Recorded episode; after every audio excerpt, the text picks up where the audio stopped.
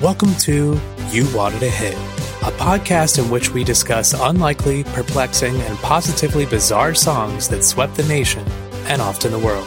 Hit songs that, looking back, make us think, how did this get played on the radio? Do people actually like this? Do we like this? Thanks so much for tuning in. I'm your co host, Michael Smith, and I'll be discussing one song per episode with my co host and fellow music fanatic, pop culture enthusiast Theo Beidler. Each episode, we'll take turns exploring the song, while the other host has no idea what song will be the focus until we hit play. We have a hit here. We've got a big hit here. Okay. And not just a big hit at the time, but a hit. It's been a hit ever since it was first a hit. This is a song that I feel my, mind, like my mind's going now. I think it is a very strange song, but we all might have heard it so many times that we don't think it's strange. Hmm, interesting. Is this one of your like smells like teen spirit curveballs or I would never call this song revolutionary in any way. okay, okay. Well, in the sense that like we we would all say this song's a hit for for obvious reasons, but you're you're gonna peel back a layer here, or this is a fucking weird song. It's I, it's it's a weird song. All right, I'd well, say it's a weird Let's song. jump in. Let's go. I, I'm I'm sipping a, a lovely Sierra Nevada Big Hazy IPA. It's been a long day, long Mm. week, so I, I went with the big guns. That's where we're at. I should also be over here drinking a, a delicious Sierra Nevada, but as uh, we just talked about, uh, in about 24 hours, I will be flying to to Paris. So I am getting myself set by drinking a delicious red wine here, uh, Oh. trying to get in the the French spirit before I, I depart. But when I come back, don't you worry, I'll be popping Sierra Nevadas, and I've been drinking dark matter coffee every day. That's why I'm so wired right now. You're gonna need the dark matter coffee tomorrow, and I've also been. I think I've had three cups today, and uh, I'm feeling good and energized for this. Our pals at Dark Matter Coffee, thank you. I've got a song here that we are about to discuss, and I think I think you're going to be really excited to talk about this one.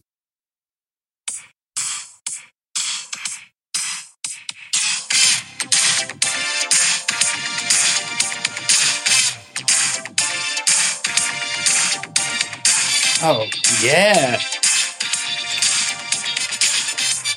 Jam. this just makes me want to dance. I'm dancing right now. You can't tell it's a audio medium, but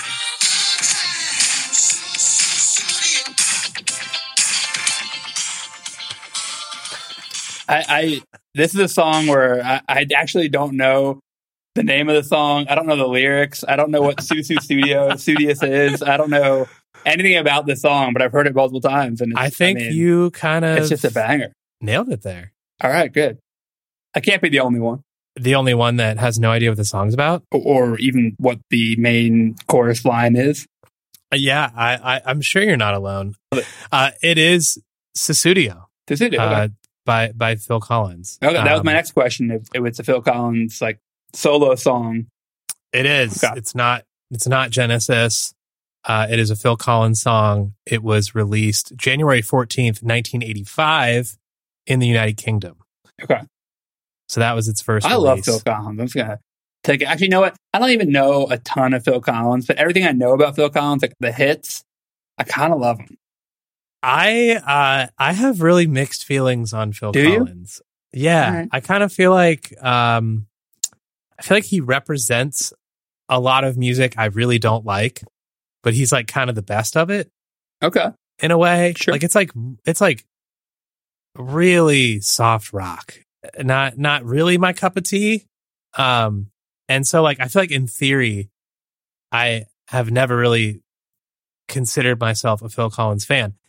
However, every so often I'll hear a song and I'm like, I was kind of a jam. Oh, he's got a lot of jams. I, he was in a time when I think the the soft rock thing was was working, and like you said, like he's the cream of the crop. Him and, and a handful of others, but I think he has. Yeah. He, I think he, I feel like he brings a little extra artistry to yeah, to that genre in general. of course. He also came from a very famous prog rock band. Right. So, I mean, you know, also like, I, I guess I've always found it, I, I think I used to perceive him as being really lame because he, I mean, let's be honest, he looks pretty lame. he's a he looks like a, an accounting professor. Like Fair. he's just like, but now the fact that he's been able to build a huge superstar pop career, looking, sounding, like acting the way he does, I'm kind of like, I don't know, that's kind of badass. Yeah. I also think that himself. you know we grew up similar time. Uh, our first inter- my first introduction to Phil Collins, most likely, if I can think back to my my young young years here, was probably a Disney film, and that probably tainted my initial feeling of him when I first when I then started hearing like his real stuff or not real stuff. It was uh, Tarzan. Tarzan, yeah. So we clearly know who Phil Yeah. Collins is. I'm guessing that the vast majority, if not every single person listening to this, knows Phil Collins. So we don't really need to get into a whole Phil Collins, who is he, what's his life story kind of thing like we do sometimes because we talk about some less familiar artists. All that said, Phil Collins is an English drummer, singer songwriter, record producer, and actor. Uh, he is perhaps best known for either his time as drummer and lead singer of the progressive rock band Genesis, famously a singing drummer. He was originally only the drummer, but then when Peter Gabriel left, he took over the vocals. Sometimes Oh, yeah, when I hear. Genesis songs, I can't tell which one of them is singing personally. Um, but he's probably more likely known for his soft rock solo career, including such hits as 1981's ubiquitous drum heavy In the Air Tonight, Ooh, the best. 1985 Dun, dun, dun, dun, dun. 1985's Soft as a Baby's Bottom, One More Night. 1984's power ballad Against All Odds. And, as we just mentioned, the theme song to Disney's 1999 animated Tarzan film, You'll Be in My Heart. You'll be my The jam. And I would hope that some folks know this other song that is one of my favorite, one of my favorite parts of the Phil Collins universe. His collaboration in 2002 with Bone Thugs and Harmony titled Home, Yes. which is one of the most unintentionally hilarious music videos ever. Like it is Oh, I don't know just, if I know the music video. oh my God, dude. It's, it's, because you know, it's Bone Thugs. Like, you know how they look, how they act I was gonna say. they filmed the video together. Um, I actually read that they filmed it somewhere overseas because Phil Collins is in Europe touring, and he's like, "If you guys want to make a video, all you Bone Thugs are flying to me." So they did. They made a video together, and like they're all looking tough on the street. did Phil did Phil do the song first? They originally sampled. They wanted to sample the song, and then Phil. Uh, I just read about Got this. Okay. It's not even in my notes. Uh, Phil. Oh, duh, obviously, take me home with his song. Right. Yep. Yep. Uh, and then Phil said, Hey, I'm down for you guys to sample it because they have to get permission. He was like, But I want to sing on it. Let's do this thing. So he he sang the chorus again to match the Bone Thug song. And then they flew, I think, to Helsinki to make a music video with him. The music video is great because it's Bone Thugs like doing their thing. It looks like the same video as Crossroads, essentially. And then Phil Collins is in the back wearing like one of those little like uh like golf caddy beret hats, and he's just like going like this in the background, like nodding his head, looking tough. It's just so good. It's so good. I'm throwing it on right now. It's just like I remember seeing it on TV at some point. I was just like, how did this happen? Like they all seem like they're they're feeling it together. This song's a banger. It is. I, I it is. I also I think Bone Thugs and Harmony are a very unsung hip hop group. I think. I feel like this entire video, as I'm watching this, it's like Bone Thugs being like their first time in Europe or something. They're like, "Where the fuck are we?" but you can tell that they're like, check it out, we got Phil Collins. like there's this kind of reverence, and then he's how just- good this was. it's great. yeah, there's it's weird intercuts of him like Yeah. standing in front of them. it, like, it was not. It was not a big strange hit. video. It kind of is weird because it looks like they could have easily made it separately, but they flew to Europe to film it with him. Well, it was the '90s, man. Why not? Had to mention that uh, because I think it's great. Between 1982 and 1990, Phil Collins scored three UK and seven US number one singles as a solo artist. If you combine his work with Genesis, his solo career, and his collaborations, he had more US top 40 singles than any other artist during the 1980s. Wow, really? Yep. And That's great. Fun Another fun fact about Phil, he is one of only three recording artists, along with Paul McCartney and Michael Jackson, who have sold over 100 million records, both as solo artists and as principal members of a band. Whoa. Yeah. Pretty wild. Great trivia facts here. Right? I'm just hoping for the day that I go to a music trivia night and they Yeah. start dropping some Phil Collins questions. We're here to talk about what I think is one of the most perplexing hit songs in history. Sussudio, Wait, so this came out when? 1985. Where are we in the trajectory of Phil Collins solo hits So here? he has, he's done, this is his third solo album. Oh wow. uh, In the Air Tonight uh, was his first huge, huge hit. That was 1981. Um, he had a couple more hits in there. We'll discuss this, but this is like the solo album that really made him, I feel like, a bigger superstar than Genesis. As far as his hit songs before this song, they were almost all slow, wispy ballads. Like they were very like in the air tonight. Like they were they were very similar to to that. I mean, that song's even pretty heavy in the pantheon of, of Phil Collins hit songs. You know, his albums had a few up tempo numbers here and there. Uh, but when he set out to make this album, which was titled No Jacket Required, he purposefully set out to make a more up tempo album. Like that was the point, which is really funny to me because this album has one more night on it, which I think is one of his like slowest and more like ballady hits, which is pretty Yeah, fun. but I'm, you know, the albums, especially in the 80s, had to have some, you know. Of course, of course. Uh, it's just funny, like reading all of his quotations. He's like, "Oh, I want to make an upbeat like dance record." I'm like, "One more night's on this album." According to his 2016 autobiography, "Not Dead Yet," yes, that is the name of the book. Is he like a typical person that people assume is dead on Twitter or something? I would. That's probably true. Yeah, there's probably You an know. is Phil Collins dead website, and it just gives you a yes or right, no. right, right. Mhm, Look it up. Um, in the book, he wrote, I have a notion of what I want to do. Break out of this quote, love song box that I've found myself in. I'm going to make a dance album, or at least an album with a couple of up tempo tracks. so he like kind of walks it back already. Well, I, is he walking it back, or is he going into his record label in 1984 and like, hey, I'm tired of these ballads. I want to make a rock album, and they're like, no, like, Well- stick to your lane, bro. you want to make a rock album? Where is the rest of Genesis? Bring them in. Yeah.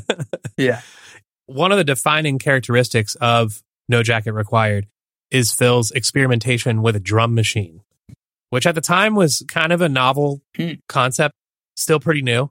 Um, and I'm sure you can easily hear this Sure. very much includes Sussudio.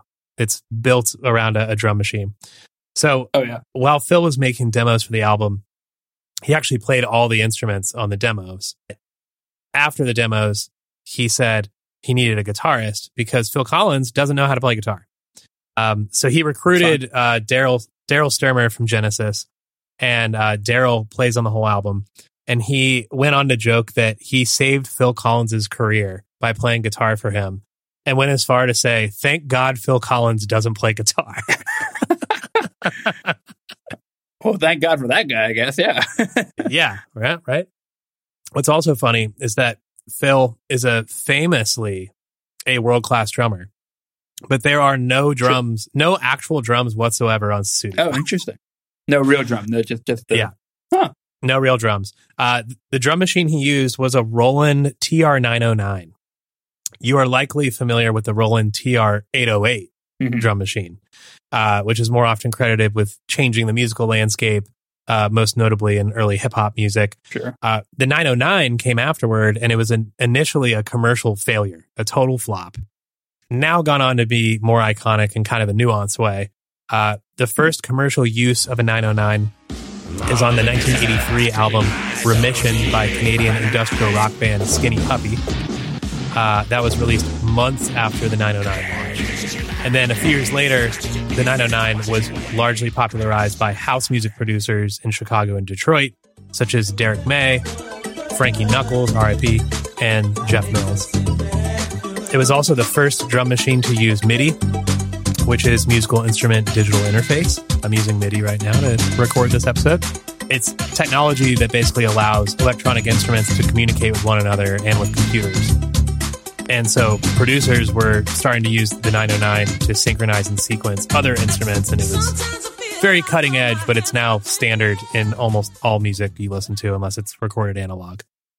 The 909 was also well known for its use by Bjork and also prominently used by Radiohead on their 2007 album In Mm. Rainbows.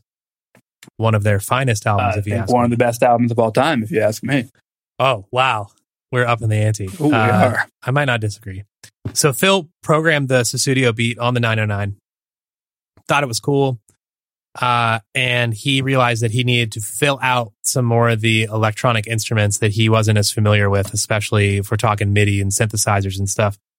So he hired David Frank, the non singing half of the New York dance pop duo The System.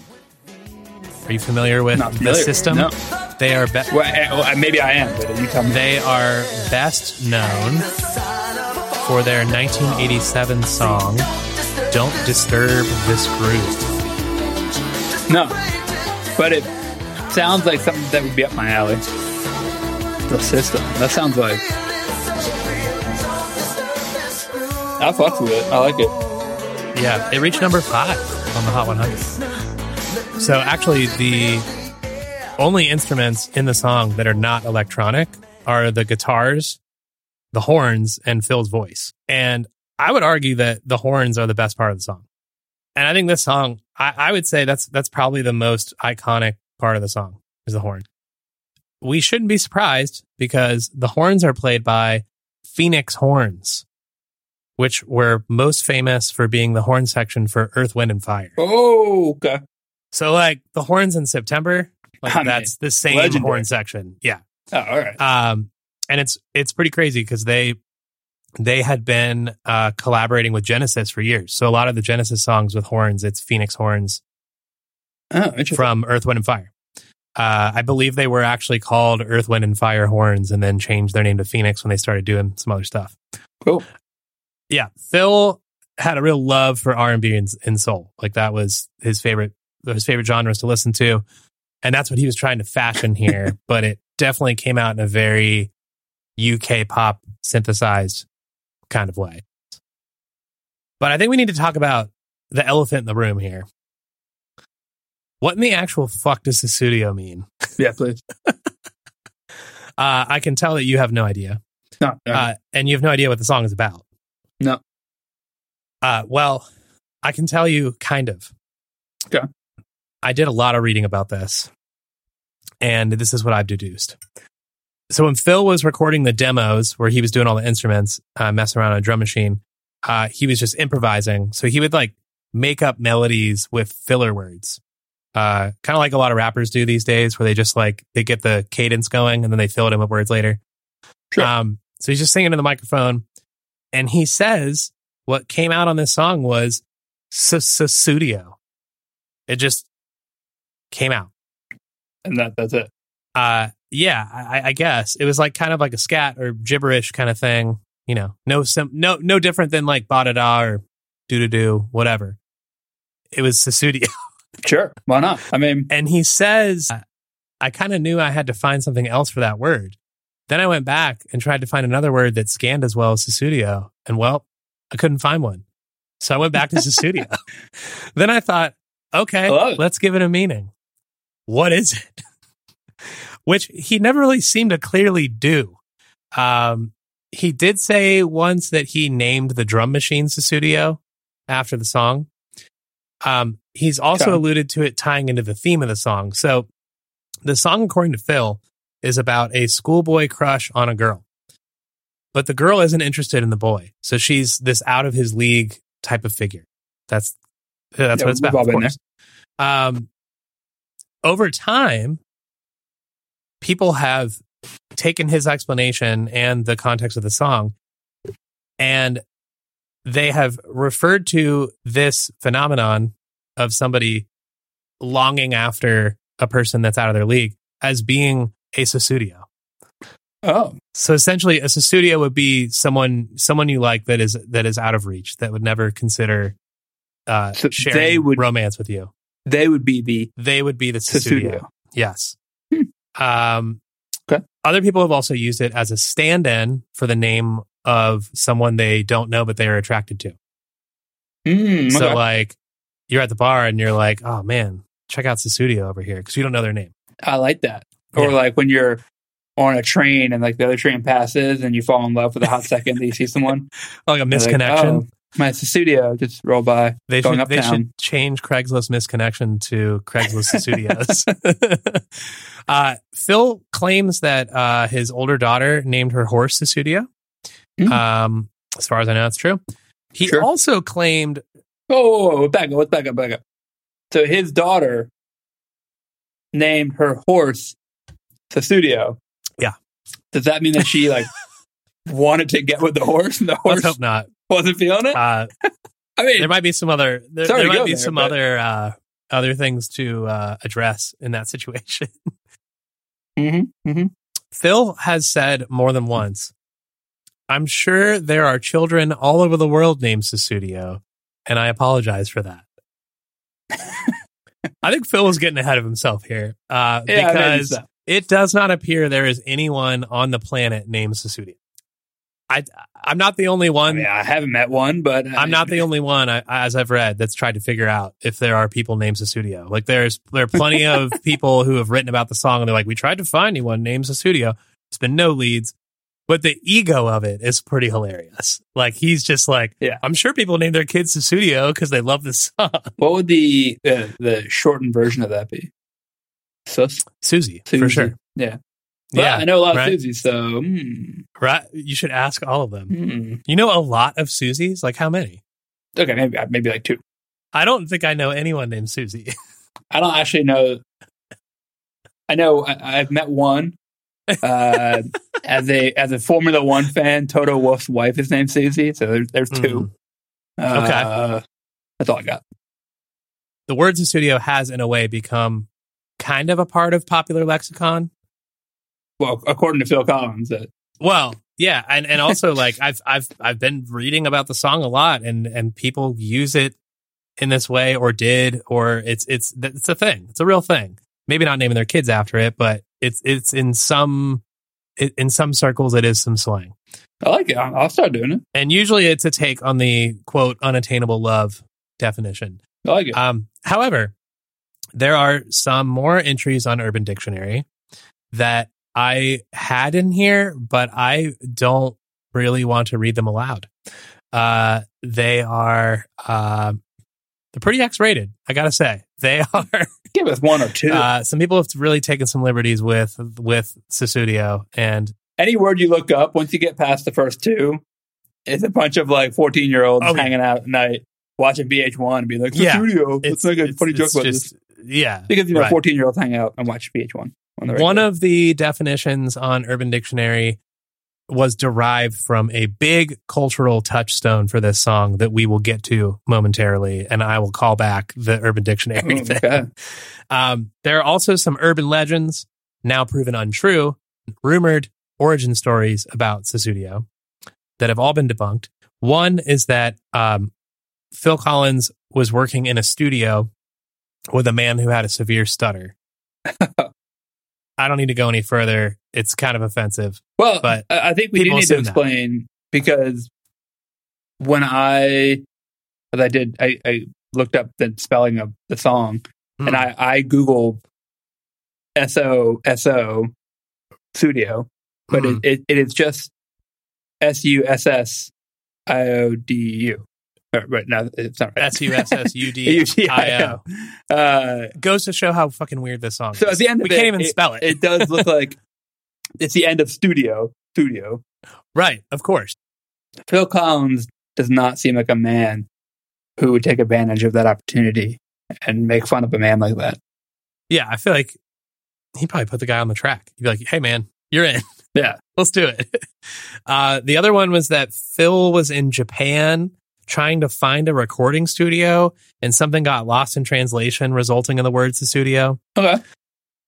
None of those are true. Uh, it's basically he made something up and now he's like kind of tried to make up what it actually means. right, trying to backfill. There are many different ways to to write a song, obviously, but I do know that a lot of bands at times will they just get a melody down. They just they just get the the construction of the song down. So often they are just like spitballing, not even using real words. They're just Sure. using verbal ticks to like build something, uh, and then they'll go Yeah. back and, and write lyrics to it, or the band puts it together, and then then maybe the lead singer, whoever whomever is the lyricist, will, will put words to it. So, uh, you know, it's a pretty uh, I don't know how often take that that happens, but um, it does. And I, I imagine if I was Phil Collins and I sang the song, what are, you- what are you gonna fill it in with? Like so so studious, like you know, there's not much to that. I don't know. I, find it funny that uh, a songwriter of his stature couldn't find anything to put in there. And also, and he was like, Sussudio just hits so hard. Like, Fair. got to keep it. And then made it the word that's most often sung in the song and in the chorus, the, the most famous part of the song, and then name the song Sussudio. Like, he just went in 100%. So, like, I, I, I can't imagine, like, at that time being like, oh yeah, uh, we got the new Phil Collins song here. Uh, it's uh, Sussudio, uh, and then it just plays, and it's like, what the hell is going on here? And it's just nonsense. I kind of love it. I kind of do too. I respect it. I mean, but it I, was the '80s. He was making boatloads of money. I'm sure he was kind of just like, "Fuck it." oh yeah, I'm sure he was, but it worked. That's what's amazing is Yeah. that it worked, and it was the lead single for the album. But only in the UK. Mm. They released uh, at the same time Sussudio in the UK and One More Night in the US. Hmm. When you were able, you can't do that anymore No. because people are like, oh, there's this other song that came out over there. that's that's weird. Uh, but you would have no idea at the time that another song is out in another part of the world. Uh, that's why people were buying imports and stuff. Uh, Sussudio only reached number 12 in the UK. And then once Sussudio was released to radio in America months later, it was just like so many songs we've discussed. It was on MTV. And eventually that turned it into a number one hit. I wonder what that says about us versus England. The England, people were like, "This is a made up word. We can't, we can't listen to this." And we were like, "Oh, sure." hey man, you hear that Sussudio song? Studio. That's a big word. Oh, don't ask me to spell it. I can't. uh, MTV was only four years old at the time. Yeah, but that toddler had legs, though, man. There were so many bangers from the early '80s. Oh, for sure, yeah. Uh, and they uh, they had it on heavy rotation. Sussudio, Phil Collins. By the way, I feel like every song we mention that gets airplay or on MTV in the early '80s, mid '80s, we always say on heavy rotation. I think only because there were like eight videos. there weren't that So, many videos. They're grasping at Yeah. straws here. Yeah. Well, there are also a lot of videos that they refused to play. Like ev- like every other video was banned from MTV. Like Oh. it was just can't play it because they were kind of you know toeing the line for a long time. The music video, music video. Um, you know what? Let's play it. Am I gonna remember this? Is it like? Is it? uh Was it memorable? I'm sure I saw it. I remember it uh mostly because Phil Collins just looks like a maniac in this video. Oh wow, the uh the thumbnail on YouTube is. He looks like a Batman villain. If you showed me a picture of this and I didn't know it was Phil Collins, and you were like, "What's this from?" I would be like, "Oh wow, that's like some fucking Tim Burton Batman shit right there." Yeah. The video kind of follows that too, like the the way that everything looks outside. It's like, Oh wow, it does. yeah, Who directed this? I couldn't find out. Uh, I tried to search for it, couldn't find it. We'll say Phil Collins. Uh, I did find out some other fun things about the video. It was shot at a London pub called the Princess Victoria, which has been around since 1829. Uh, it was one of London's first gin joints. Hmm. And at the time of the video's production, the pub was owned by none other than Sir Richard Branson. No way. Yeah. That's a cool fact. And this video and One More Night were both filmed there. This one features Phil Collins playing to a crowd that's already there, basically. But they're like not There's a real it. drum set in the video. There is, yeah, there is a real drum set. He's also playing air bass. yeah, he is. The other video takes place after the bar closes, uh, doing his sad bastard thing to one more night. Uh, but this video, it's like, you know, and I'm pretty sure that's the Phoenix horns from Earth, Wind, and Fire in the video. oh, I'm sure. Yeah. This crowd, it's a tough crowd at the beginning. He's like, all right, we got one more song. They don't care. And then Sussudio's playing and they are starting to get down. Um, another fun fact about the Princess Victoria uh, it was a major location for Guy Ritchie's 2019 film, The Gentlemen, starring Matthew McConaughey and Hugh Grant, which. I have yet to see. But I heard it's good. I have seen it. Yeah. Wow. Interesting.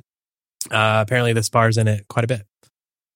Man, you're not lying. Phil Collins is like not a good looking guy. Huh? He's just like, he's better looking now. I feel like he's he's he's gonna yeah. glow up. He's also like wearing a double breasted business suit. Well, I thought this is very 80s, right?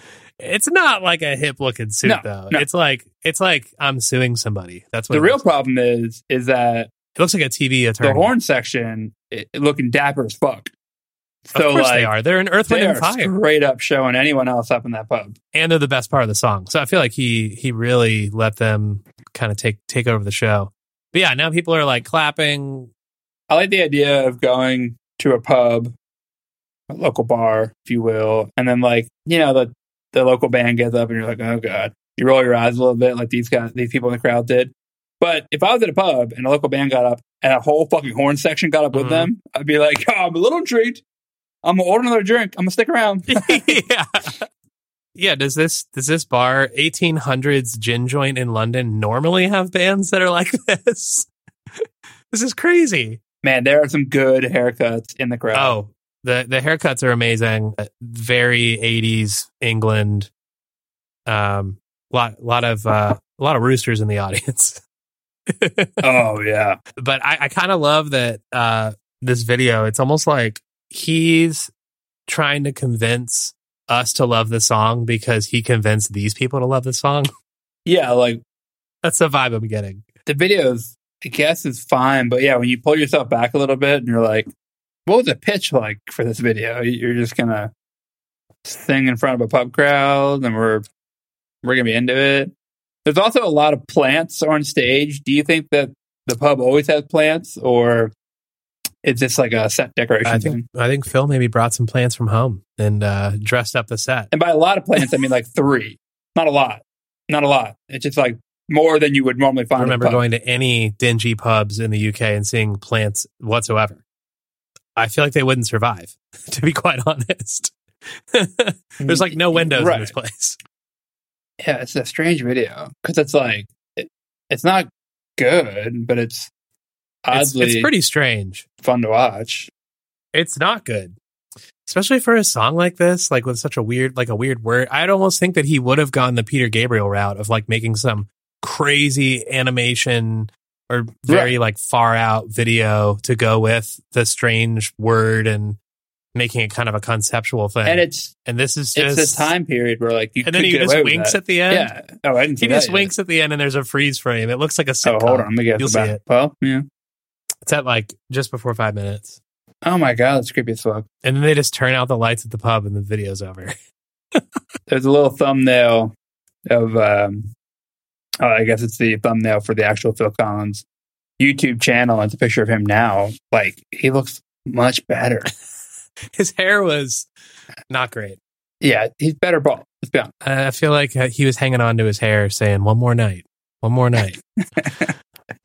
so I mentioned that the song hit number one here in the States six months after its initial release in the UK. Wow.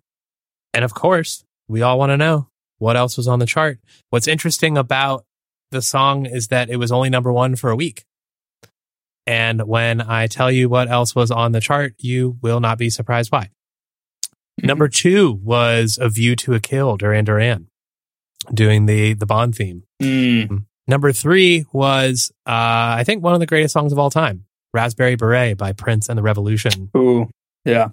Uh, Bryan Adams was right behind that with Heaven. Mm. Huge song. Survivor was next with The Search is Over. Eurythmics are here again. I feel like the Eury- Eurythmics have been like on three charts we've talked about. Um, Would I Lie to You? Whitney Houston is at number seven with You Give Good Love, which I feel like is one of her first hits. Yeah, it's gotta be. I gotta say though, not, I don't think I'm familiar with eight and nine. Every time you go away, Paul Young, and then Voices Carry 'Til Tuesday. it's still Tuesday the band. Yeah. I know that band. They look like the people in the pub in the Phil Collins video. and then number 10 was Madonna Angel. So what? Uh, what unseated it next week? I think it was Duran Duran. Gonna listen to Voices Carry. Oh, I love this song. Yeah, this song is in. This is a great song. Oh yeah, fuck yeah. Hold on. Let me get into this real quick. But I know this song. Yeah, I'm, I'm listening to it. I'm watching the video. It looks like the, the studio video. It's a banger, dude. Probably a one hit wonder. I don't know the band. Oh. Oh, yeah, this song is a jam. This is a great song. Also, uh, singing bass player. I guess I didn't know that was that huge of a hit. Uh, that's a cool song. Okay. All right. Uh, well, then I guess we have to look up the other one, too. Uh, Paul Young, Every Time You Go Away. This does not sound. Guess. This video looks familiar. I think I. Oh, yes. Yeah, this song is classic. uh, I guess I just, I, you know me, I'm bad with song I'm awful If it's, not, if it's not the studio, I don't know. I feel like you could go back to any week in the 80s and all 10 are going to be fucking bangers that you wouldn't recall on your own, but you know, mostly from movies, Uh, probably. This guy and Phil Collins really have some. You know what? Actually, this guy looks like Marty Stuart. He does. wow. so that's that's what was on the chart. And yes, uh, Duran Duran of View to a Kill dethroned Sussudio a week later. I think Raspberry Beret then dethroned Duran Duran. So Huh. they had a in succession. Those three songs ended up being number one. Uh, also, Raspberry Beret, another great drum machine song. Yeah. We'll get to Prince in a minute. couple things about this album, No Jacket Required. The title is derived from a an experience that Phil Collins had in Chicago with Robert Plant. Oh, They tried to go to the pump room. Did you ever go to the pump room? no, but it sounds familiar. it closed in 2017. I never went. I remember some of my coworkers would go. It was like a historic restaurant downtown in a hotel, you know, white tablecloths. Uh, and they tried, Jacket required. right. They tried to go and they said that Phil needed a dinner jacket. Yeah. that's a thing. It's so And- old school. It is. So Collins was wearing a jacket. Uh, and he said that exactly. I'm wearing a jacket. And they still said he couldn't come in. Was he wearing like a members only jacket or something? I would assume he, and he was also with Robert Plant. Like telling those two guys you can't come in is crazy. Uh, and he said um, he was so upset about it because he was dressed fairly smart. Proper trousers, not jeans, and a nice leather jacket, he says. So not a members only. oh, Um, and he exacted his revenge by naming his album No Jacket Required. that's some Larry David shit. Like, I'm gonna open a restaurant across the street from you called No Jackets Required. yeah, it really is. Um, after the incident, Collins was on Late Night with David Letterman and The Tonight Show with Johnny Carson. He denounced the restaurant by name and told his story on both shows. And the management of the restaurant uh, saw it and they mailed him a sport coat, complimentary, with an apology letter saying that he can come in wearing whatever he wants. Okay, okay. I thought they were gonna say like almost kind of in a dick way, like here's a sport coat next time you Yeah. come in. Phil Collins. Well, uh, he says he never went back. I uh, I recently I, I went to a bachelor party in Vegas. It was not recently, it's a couple of years ago. Um, but recently in the sense that like it was like three or four years ago, and uh, I went to a restaurant where they required Mhm. you to wear a jacket, and I didn't, wasn't wearing a jacket, and so they gave me a, you know one of those oversized Mhm. jackets to wear. And it's this is like it's 2019, guys. Like, really, we're still doing this? we don't need to get into this podcast, but it's pretty classist. Well, yeah, yeah. I mean, it's, veiled Yeah, racism. It's uh, sure. uh, I think there's some other, Yeah. yeah, yeah, there's some other things going on there. The cover image of No Jacket Required, uh, which was a continuation of the facial close-up theme begun with his last album, Face Value. Um, it has Collins' very 80s, face. by the way. Oh yeah, lit by a red orange light, which he used to emphasize that it was hot and up tempo. He looks like he's like looking into like uh, a fucking like chicken fryer. yeah, he just like pulled up into a Burger King and This is not a good photo. He looks like Putin. No, it's it's not great. they sprayed glycerin on his forehead to give the illusion of perspiration. Oh. I don't know why they just couldn't get him sweating, but especially at a photo shoot with a bunch of lights on him. On the inside of the album, uh, he is seen wearing a suit that is several sizes too big, which is appearing to lampoon the incident. Oh yeah, here it is. Okay, yeah. Or the style. Uh, interestingly, Peter Gabriel is on the album. He sings on the album. Uh, and Sting is also on the album. Yeah, I can see them being boys. And shortly after this, uh, he and Sting played Live Aid, and Phil Collins famously played two shows on two different That's continents right. within 24 hours. Yeah. That was on this tour. Yep. He played the Studio. He also played drums for Led Zeppelin in what pretty much everyone says is the worst Led Zeppelin set of all time. And Phil Collins is frequently blamed for this, and the band didn't play again for like 30 years. My my facial expression was like, "Wow, really?" And I was like, "Oh, oh okay." he ruined that Zeppelin. Okay, okay. Wait, what? at Live Aid? Or Yeah. Oh wow. So it was a big Led Zeppelin reunion. I think it was the first time they were playing since John Bonham died. And uh, Phil Collins played drums, and it was uh, lambasted by the world. I, I like the idea of like Jimmy Page being up there, like slowly going into like Stairway to Heaven, like ding, ding, ding, and then Phil Collins in the back end, boom, boom, boom, boom, boom, boom, boom. Dude, not yet. Oh fuck. or he's like, "Hey guys, I brought the 909 drum machine. What, what do you well, think?" That's what I, to me, Phil Collins is synonymous with like big reverb, hollowed out drums, right. which is not yeah. Zeppelin at all. So No. I could see him bringing that kit to a Zeppelin show and, and really not doing well. It was a weird choice. It wasn't that different than having like Neil Peart play with Led Zeppelin, which would make no sense. right. So the album and thusly Sussudio uh, were generally reviewed well in the music trades and papers, uh, although some folks called the album dated or flimsy, but generally it was as well liked by them as the public. Famed Rolling Stone reviewer David Fricke said Phil Collins' sudden transformation from the balding bantam drummer for a prosperous British art rock group into a mainstream pop heartthrob might seem one of the 80s most improbable success stories Yeah. which he's probably correct, leading into this being an unlikely hit in another way. Um, but he says, judging from the sly craft and warm, low key humor of his solo records and his successful productions, Collins' newfound fame was inevitable. He also said that the use of horns in Sussudio uh, sounded thin to him, Mm. Oh, oh, which is whoa. crazy. Oh, Which is crazy. dirty. Yeah. Yeah. Best part of the song. Yeah. Wait, can we go back a second though? Uh, was he a heartthrob? You know, I uh, didn't even consider that as I was reading it, so I guess he is. Um, I don't know. To be fair, the music was obviously not obviously, but I feel like uh, would be played on like B one hundred one or whatever fucking AC Right, channel yeah. was playing in Philly at the time, or wherever, you know wherever you might live.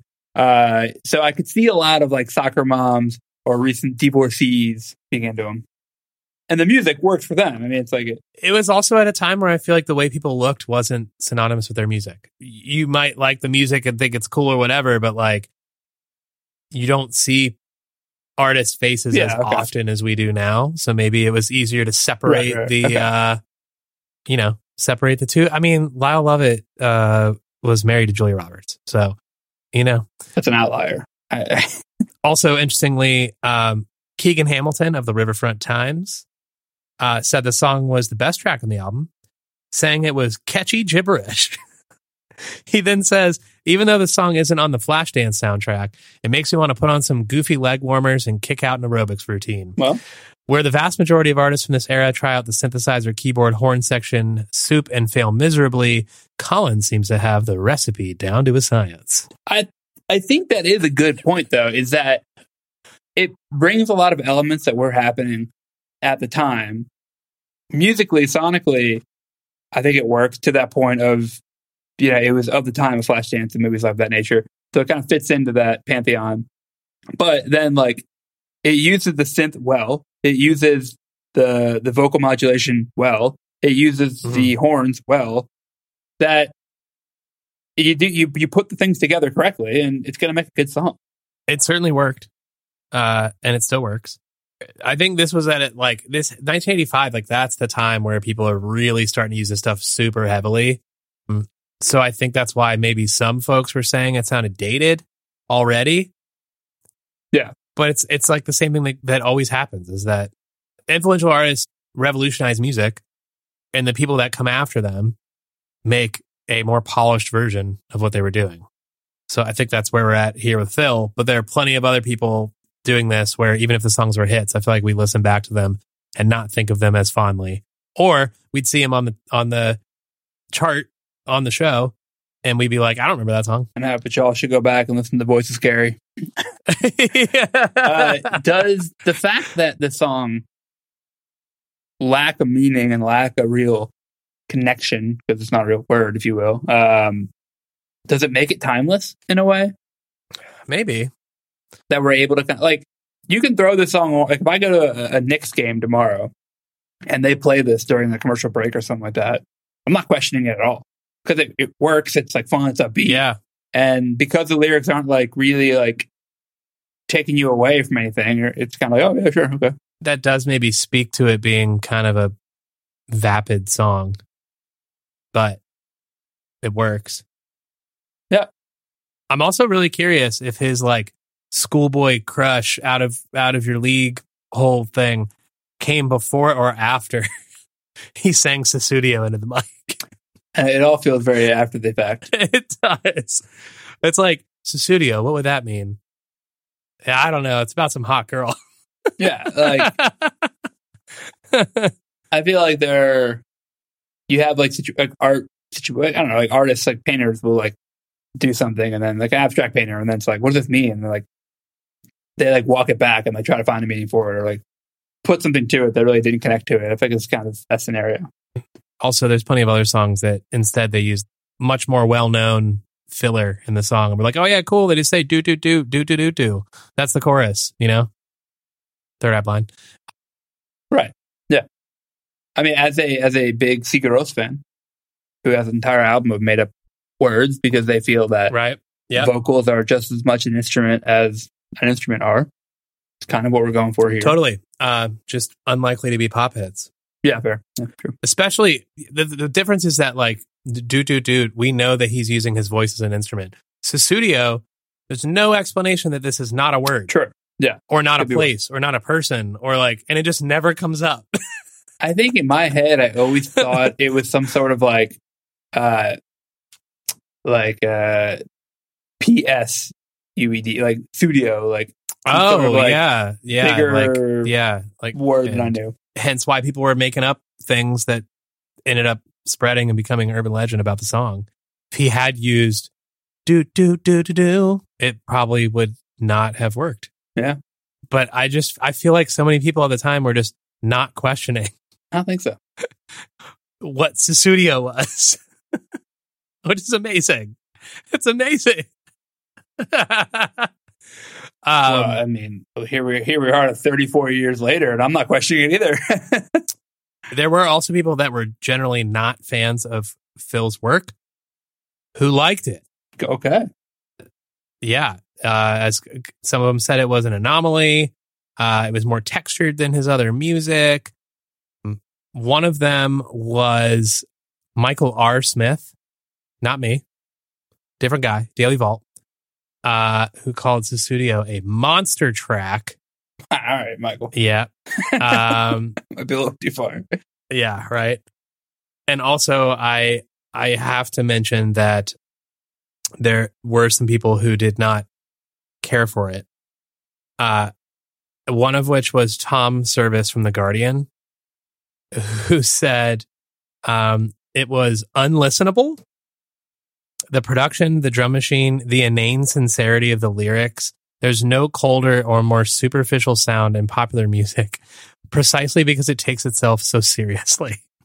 Okay, Tom. And he also called the Pet Shop Boys geniuses by comparison. Um, love Pet Shop Boys, but that's a little strong. There was a huge criticism of the song um, that did not have to do with music journalism. It's that the synthesizer riff sounded too much like Prince's 1999, which came out three years prior. Does it?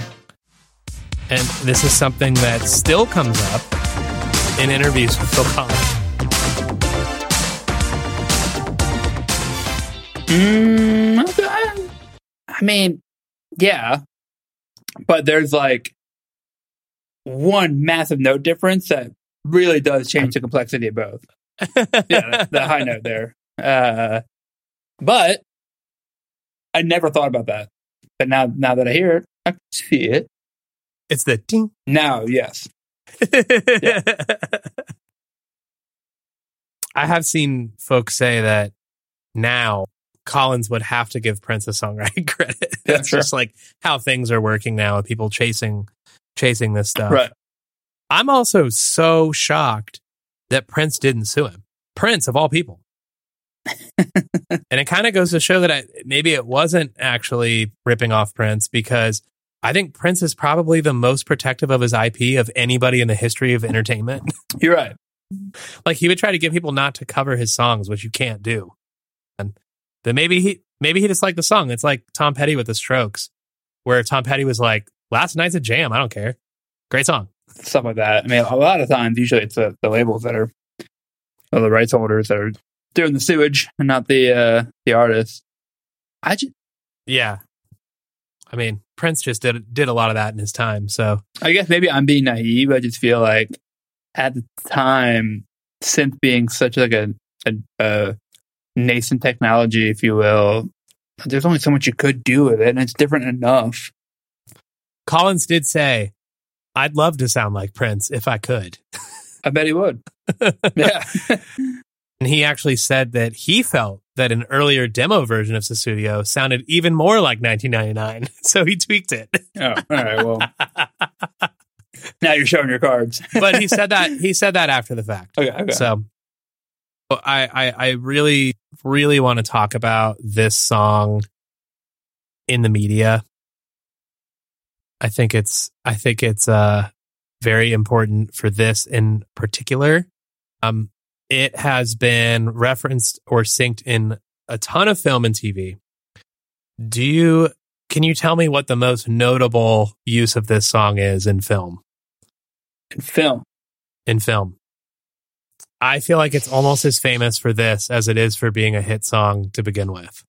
This song is used twice in two of the more disturbing sequences in American Psycho. Oh, you're right. Yes. In, in the book and the film, Yeah. uh, the main character, Patrick Bateman, played by Christian Bale in the movie, briefly discusses it as he's showing off his record collection to his soon to be victims. This is Sussudio. A great, great song. Personal favorite. um, and asks how they feel about Phil Collins, and then talks about No Jacket Required and how lovely the record is, and then That's right. murders them and does countless other things to them. Um, and that is one of the things that informed one of the Urban Dictionary uh, entries of Okay. Sussudio and what Sussudio means. Feel free to check that out later. Got it. Um, okay. so that's I feel like the most famous use of this song and something that I think of when I hear the song. Um, also, uh, it was famously used in a South Park episode. They they made fun of Phil Collins a lot on that show. He fake Phil Collins shows up pretty Oh, yeah. often, and one of them Yeah. uh, he's singing Boo, boo, boo, yo. That's not a word. Boo, boo, boo, yo. It's an episode Timmy 2000. All right. I, I yeah, I appreciate that they're calling out. They're they're giving a little factoid, you know. It was also used recently in Despicable Me 3. It was used in the movie Hello Ladies, which is great, uh, and countless other things. It is Phil Collins' highest selling album. It sold over 12 million copies, uh, certified diamond. Um, 20 years after its release, uh, it 30 years now. This this needs to be updated. 30 years after its release, uh, No Jacket Required remains among the 50 highest selling albums in the United States, and the same goes for the UK. Phil has also said that Sussudio is the song most people sing to him when they spot him on the street. Interesting. It's also been covered and sampled a ton, mostly in hip hop. Going back to Bone Thugs, rappers love Phil Collins. Oh yeah, dude. One of my favorite uh, Phil Collins uh, rapper collabs is uh, Meek Mill. The intro to his Champions album uh, features uh, in the air tonight. Oh, I don't think I realized that. Great. Uh, I'm, I feel like I've heard mixtapes that have that. Oh, I'm sure. Yeah. Uh, MF Doom quoted Sussudio in his 2003 track Fazers. Action Bronson, famous rapper, chef, and, chef and TV host Action Bronson, rapped over Sussudio uh, in his song Contemporary Man. Cru and Slick Rick in 1997 used the studio in Just Another Case. Uh, Old Dirty Bastard has a song called Sussudio 2001. It's from a hip hop tribute ODB. album to Phil Collins called Urban Renewal. Oh. Yes. Uh, Oh, I'm listening to that tomorrow. There's all kinds of interpretations of Phil Collins songs, but the Old Dirty Bastard one's pretty good. The hook is cool. Um, and then there were a whole list of other rappers I wasn't familiar with who have sampled the song. Uh, it also showed up in Weird Al's um, Polka Party, which is another one of his polka medleys with a bunch of songs in it. Uh, there's a Canadian indie rock band called Paper Lions, who's pretty popular to our northern neighbors, but not as much here. They covered the song in 2016. It made the rounds online. It's pretty faithful. There are also a lot of jazz covers. This song ends up in jazz live performances, medleys, all kinds of stuff. Uh, it happens quite a bit, it seems. And I gotta tell you, we have a kids corner, Oh, really? but Oh. it's not Kidz Bop because it was the '80s. It's Kids Incorporated. Kids Incorporated? Oh my god, it's a thing. Do you know about Kids Incorporated? no. Kids Incorporated was a TV show, started in the 80s, ran through the 90s. It used to be syndicated, and then it was on Disney Channel later. oh no, this this was super It's familiar. kids like Okay. that are like a rock band covering songs. I, I It's less of like a kids choir and more of like kids assuming the rock band. Uh, It's more like Mickey Mouse Club. way more like Mickey Mouse Club, yeah. And the, Yeah. The the comments are weird. It's like there's definitely people who are like, "Oh man, I used to love Ryan. He sings it so well." It's very strange. uh, but this was in 1985, so the year it came out. I remember the show. Yeah. I say that counts as a kids corner. It absolutely does. Old school kids corner. I mean, Kidz Bop had to have been born out of this to some extent, right? Where is this film? I have no idea. Oh, LA somewhere. Yeah, or like Universal uh, it's a Studios. studio. Yeah. Yeah, because they have like a little bar set up here. Yeah. Oh, this is fantastic. Yep. So there is a kids corner. So look, Sussudio. Studio. All massive artists, I'd say, over the course of their careers, if they're if they have a long career, they eventually have a flop. Like it's out, it's not out of the question. Like I, No, I think they have course, a flop. I love that Sussudio wasn't a flop. Like it was so massive. It it it it seems like it would just be like, hey, he's had two big records. Genesis had a bunch of huge records. He's had hits. Here we go. This song not only sounds totally different, but it's nonsense. and it worked. yeah, I do wonder like what the the calculation was at the record label. How much power Phil had over that? Like, I want to know if they were in a room. They're like, Phil, what is this about? What is Sussudio? And he was just like, I don't know, man. It's jam. But it, it, it is. It is very catchy. The horns uh, super help. I mean, yeah, they do. They do. without the horns, this song would not be it. Oh, definitely not. The horns make the song, of course. Yeah. So shout out to Phoenix. They're amazing. They've Yeah. been a part of many hits. But yeah, this is the album that that uh, is widely regarded as transforming Phil Collins from the drummer in a band with a couple hits to a pop superstar. Hot damn. So are we crediting MTV for this one again? I mean, it did hit number 12 in the UK. So it was like already pretty big.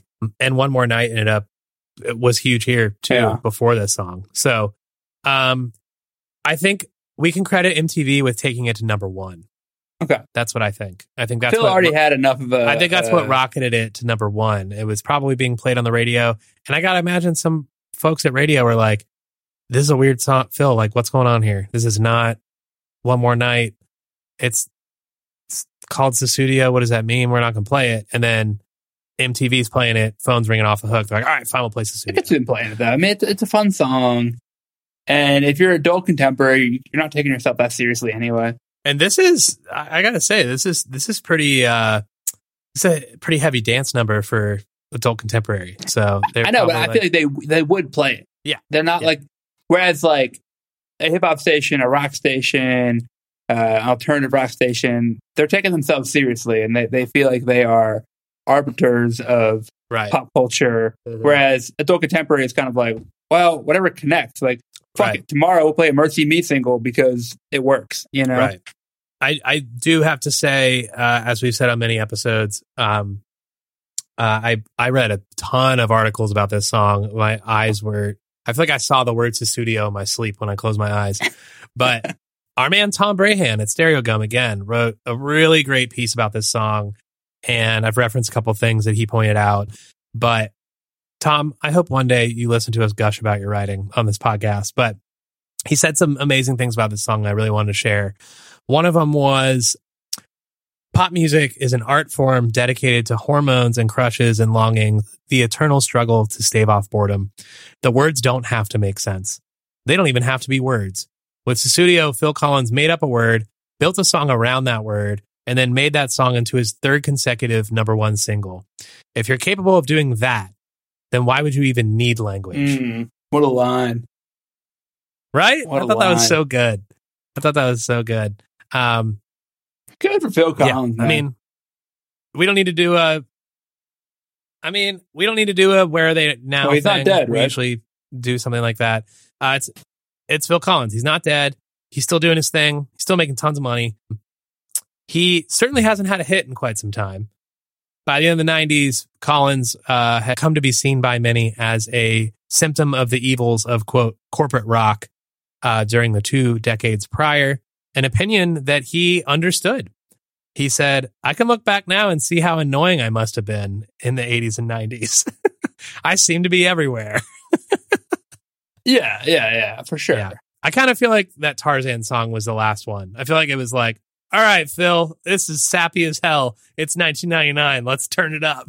like, I appreciate that he can be self reflective in that way.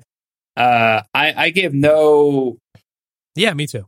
ill will to the Tarzan aspect, mainly because I am a huge Elton John fan. And if I'm gonna like look at someone being like, well, you can't like don't pull fucking Randy Yeah. Newman. Like if Elton John can do it, anybody can do it.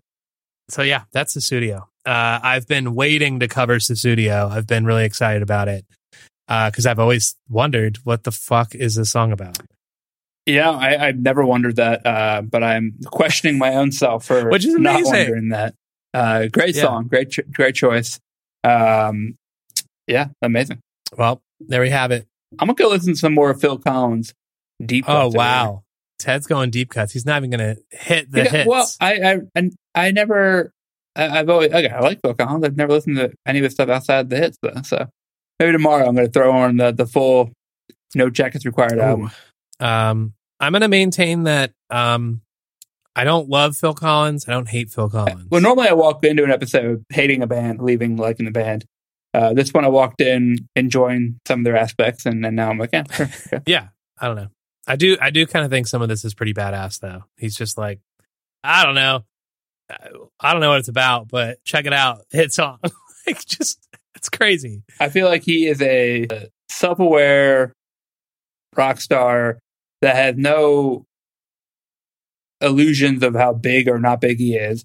He doesn't really want to be a rock star necessarily.